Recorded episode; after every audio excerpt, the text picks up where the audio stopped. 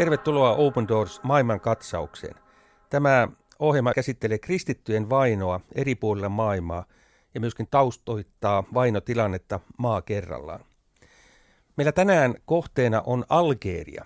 Se on Open Doorsin Watch List tämän vuoden siis 2023 vainoraportissa sijalla 19. Vainoraportissa, jossa ykkösenä on Pohjois-Korea, sitten on Somalia ja kolmantena Jemen. Tervetuloa siis kuulolle tähän ohjelmaan kanssani täällä studiossa ja tämän teemamme äärellä on ulkosuhteista vastaava johtaja Miika Auvinen Suomen Open Doorsista. Tervetuloa Miika. Kiitos, kiitos. Kuinka kesä on sujunut? No oikein mukavissa merkeissä, että vähän tämmöistä mök- mökkeilyä, remppahommaa siellä ja, ja tota, kiva, kiva olla taas tässä niin kuin tämmöisissä globaalissa asioissa mukana. Että on, on huomannut Open Doorsin työn merkityksen, oli keväällä käymässä tuolla Aasiassa, niin, niin sain siellä tuoreita terveisiä muun muassa Vietnamin ja Laosin kohdemaista. Näit omin silmin elämää Aasian kaukomaissa. Maissa. Joo, ja myöskin se vaikutuksen, mikä Open Doorsin työllä vainottujen kristittyjen parissa on, on hyvinkin monissa maissa. Ehkä sitten, kun meillä on näitä kauko-Aasian maita käsittelyssä, niin kerrot vähän enemmänkin näistä kokemuksista. Nimenomaan, kyllä. Kannattaa kuunnella Open Doors maailman katsausta Radio Dayn taajuudella tai sitten myöskin podcasteista. Eli tuolta löytyy myöskin näiltä podcast-alustoilta, Spotifysta ja muualta myös nämä ohjelmat. Ja tämä ääni kuuluu siis Miika Auviselle. Minä olen Jaakko Rahja. Ja kuten tässä aikaisemmin mainitsin, kohdemaanamme on tällä kertaa Algeria. Maa, joka sijaitsee tuolla Afrikan pohjoisosassa, siellä Välimeren ja Saharan autiomaan välissä. Ymmärtääkseni asukkaita sellaiset 45 miljoonaa. Mikä, mikä on Open Doorsin arvio kristittyjen määrästä Algeriassa? No Algeriassa arvioidaan Open Doorsin mukaan olevan noin 139 000 kristittyä. Olettaen, ja jos olen oikein ymmärtänyt, että useimmat Algerian kristityistä ovat kääntyneet kristityiksi islamuskosta. Kyllä. Mitä se merkitsee heille noin kristittynä elämisen näkökulmasta? No tästä juuri johtuu se, että Algeria on tosiaan Open Doorsin julkaisemalla World Watch-listalla siellä 19, eli 11 vaikein maa kristityillä elää maailmassa tilastojen valossa. Ja se johtuu siitä, että kristityksi kääntyneen perhe, yhteisö ja itse asiassa koko yhteiskunta syrjii jossain määrin ja vainoaa heitä. Ja se tapahtuu ahdistelun, painostuksen ja syrjinnän kautta nimenomaan niin, että heitä ahdistetaan palaamaan ainoaksi oikeaksi uskonnoksi katsottuun islamiin ja noudattamaan tämän yhteiskunnan islamilaisia tapoja. Ja viime aikoina Algerias viranomaiset on yhä enemmän pyrkinyt rajoittamaan kristittyjen uskonnonvapautta ja sitten myöskin seurakuntien toimintaa on rajoitettu. Monet näistä viranomaisista on saanut myös vaikutteita jonkin verran niin kuin ääri-islamin opettajilta, eli tässä näkyy tämä ääri-islamin vaikutus. Siis viranomaiset pyrkivät rajoittamaan kristittyjen toimintaa. Onko viranomaisten harjoittamalla toiminnalla minkäänlaista laillista perustetta? No Algeriassa on muiden uskontojen kuin islamin harjoittamis- ja harjoittamista rajoittavia lakeja. Ja näitä kyllä käytetään sitten myös kristinuskon tukahduttamiseen. Eli näissä laissa kielletään kaikenlainen uskonnon harjoittaminen, joka suora lainaus voisi horjuttaa muslimin uskoa, lainaus kiinni, tai toinen suora lainaus, houkutella muslimia toiseen uskontoon, lainaus kiinni. Eli siis kyllähän tässä suoraan lain pykälässä Algeriassa nähdään se, että islam katsotaan olevan se niin kuin virallinen ja oikea valtion suojeluksessa oleva uskonto ja muut eivät sitä ole.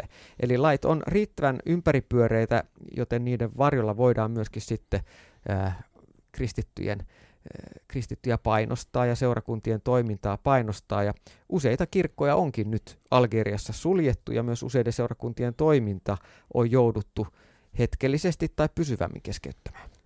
Nyt kun Open Doorsin vainoraportteja selailee, niin sieltä ilmenee, että vaino tässä maassa, siis Algeriassa, se on pahentunut mielestäni aika merkittävästi viimeisten vuosien aikana.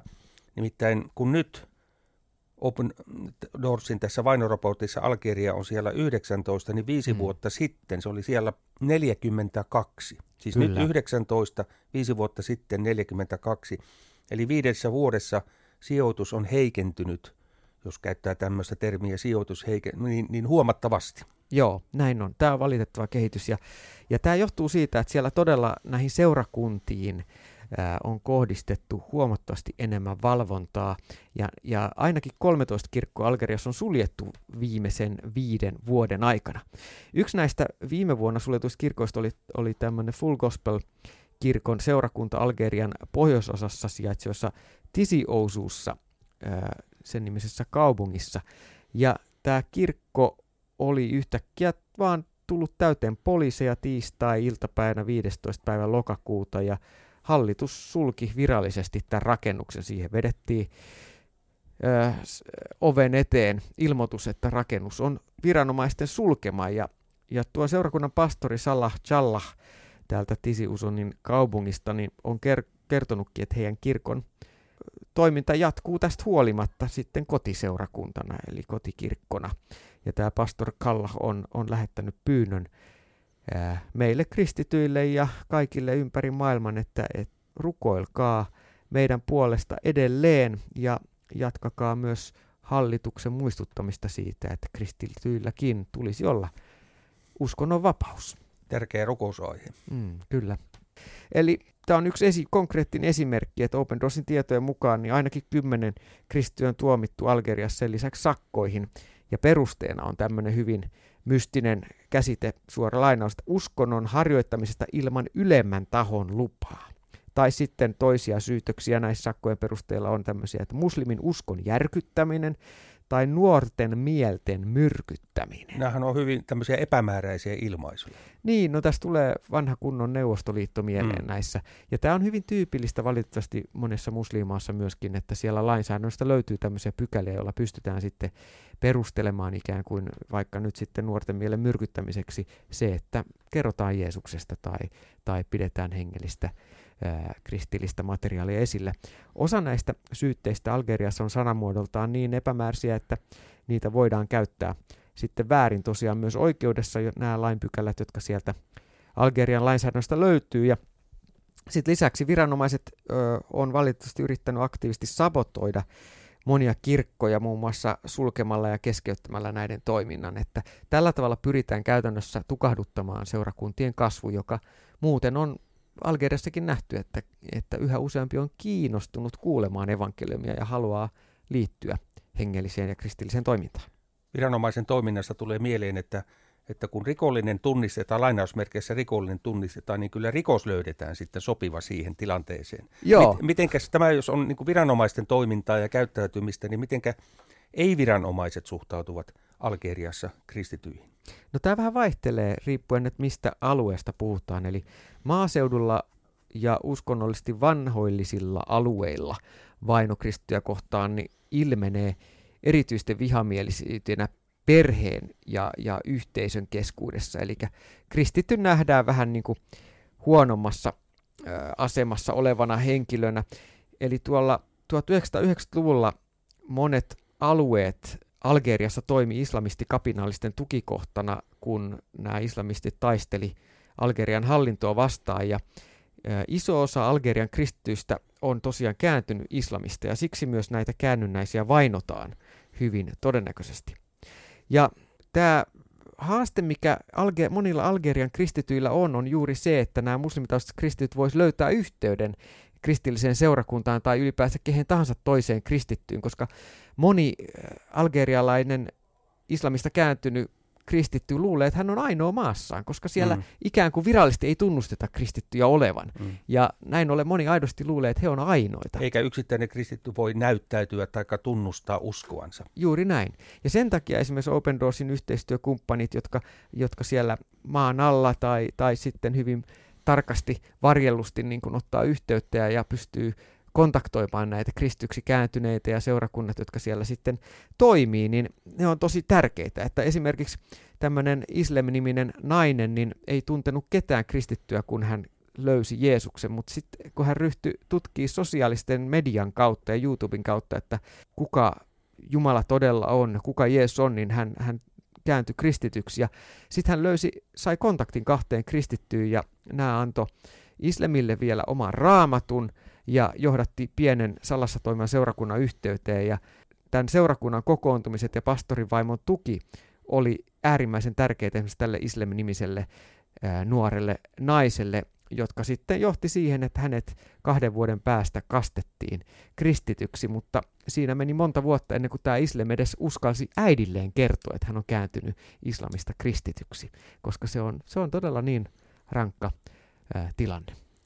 Seuraava kysymys on, että mitkä olisivat tällaiset rukousaiheet Algerian kristittyjen puolesta ja, ja oikeastaan ensimmäisen kohdan sulle jo vastaankin mm. sinun puolestasi, eli ajattelen, että varmaankin se, että kristityt, heillä olisi mahdollisuus kohdata toisia kristittyjä. Mutta mitä muita rukousaiheita Kyllä. sulle tulee mieleen? Joo, toi on ehdottomasti yksi, että seurakuntayhteys löytyy monille. Sitten toinen toki, että nämä suljetut kirkot avattaisiin ja Algeriassa uskonnonvapauden kieltävät lait voitaisiin mitätöidä ja uudistaa niin, että siellä ihmiset vois kokoontua kristittyinä yhteen. Kolmas rukousaihe on sitten myöskin toki se, että saadaan rukoilla, että pyhänkin auttaa algerialaisia kristittyjä pysymään uskossaan lujina kaikista näistä haasteista huolimatta. Näillä rukousaiheilla meillä on ilman muuta hyvä muistaa Algeria ja siellä olevia kristittyjä. Tämänkertaiseksi kirjasuosituksekseni olen valinnut kirjan nimeltä Koptimarttyyrit.